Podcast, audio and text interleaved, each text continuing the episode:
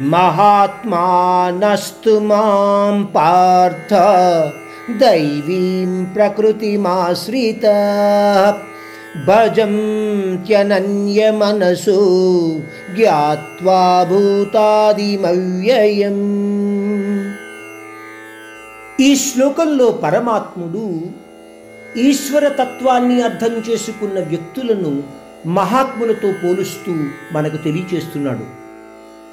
అంటాడు అటువంటి మహాత్ములు కేవలము ఆ పరమాత్ముని యొక్క ఆశ్రయాన్ని పొందడానికి మాత్రమే ప్రయత్నిస్తూ ఉంటారు. దానికోసము వాళ్ళు అనన్యమైన భక్తితో నిత్యమైన ప్రార్థనతో ఆ పరమాత్ముని పూజిస్తూ ఉంటారు.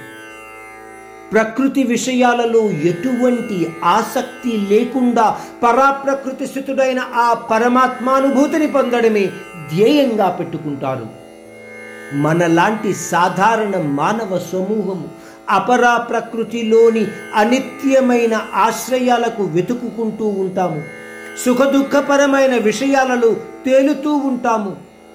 కానీ మహాత్ములు ఆ పరాప్రకృతిలో ఉన్న పరమాత్ముని అనుభూతికై అంటే అపరాప్రకృతిలో ఉంటూ కూడా ఆ పరాప్రకృతి తత్వ అనుభూతిని పొందే ఉద్దేశ్యంతోనే అనన్యమైన భక్తి శ్రద్ధలతో ఆ పరమాత్ముని ధ్యానంలోని నిమగ్నమై ఉంటారు.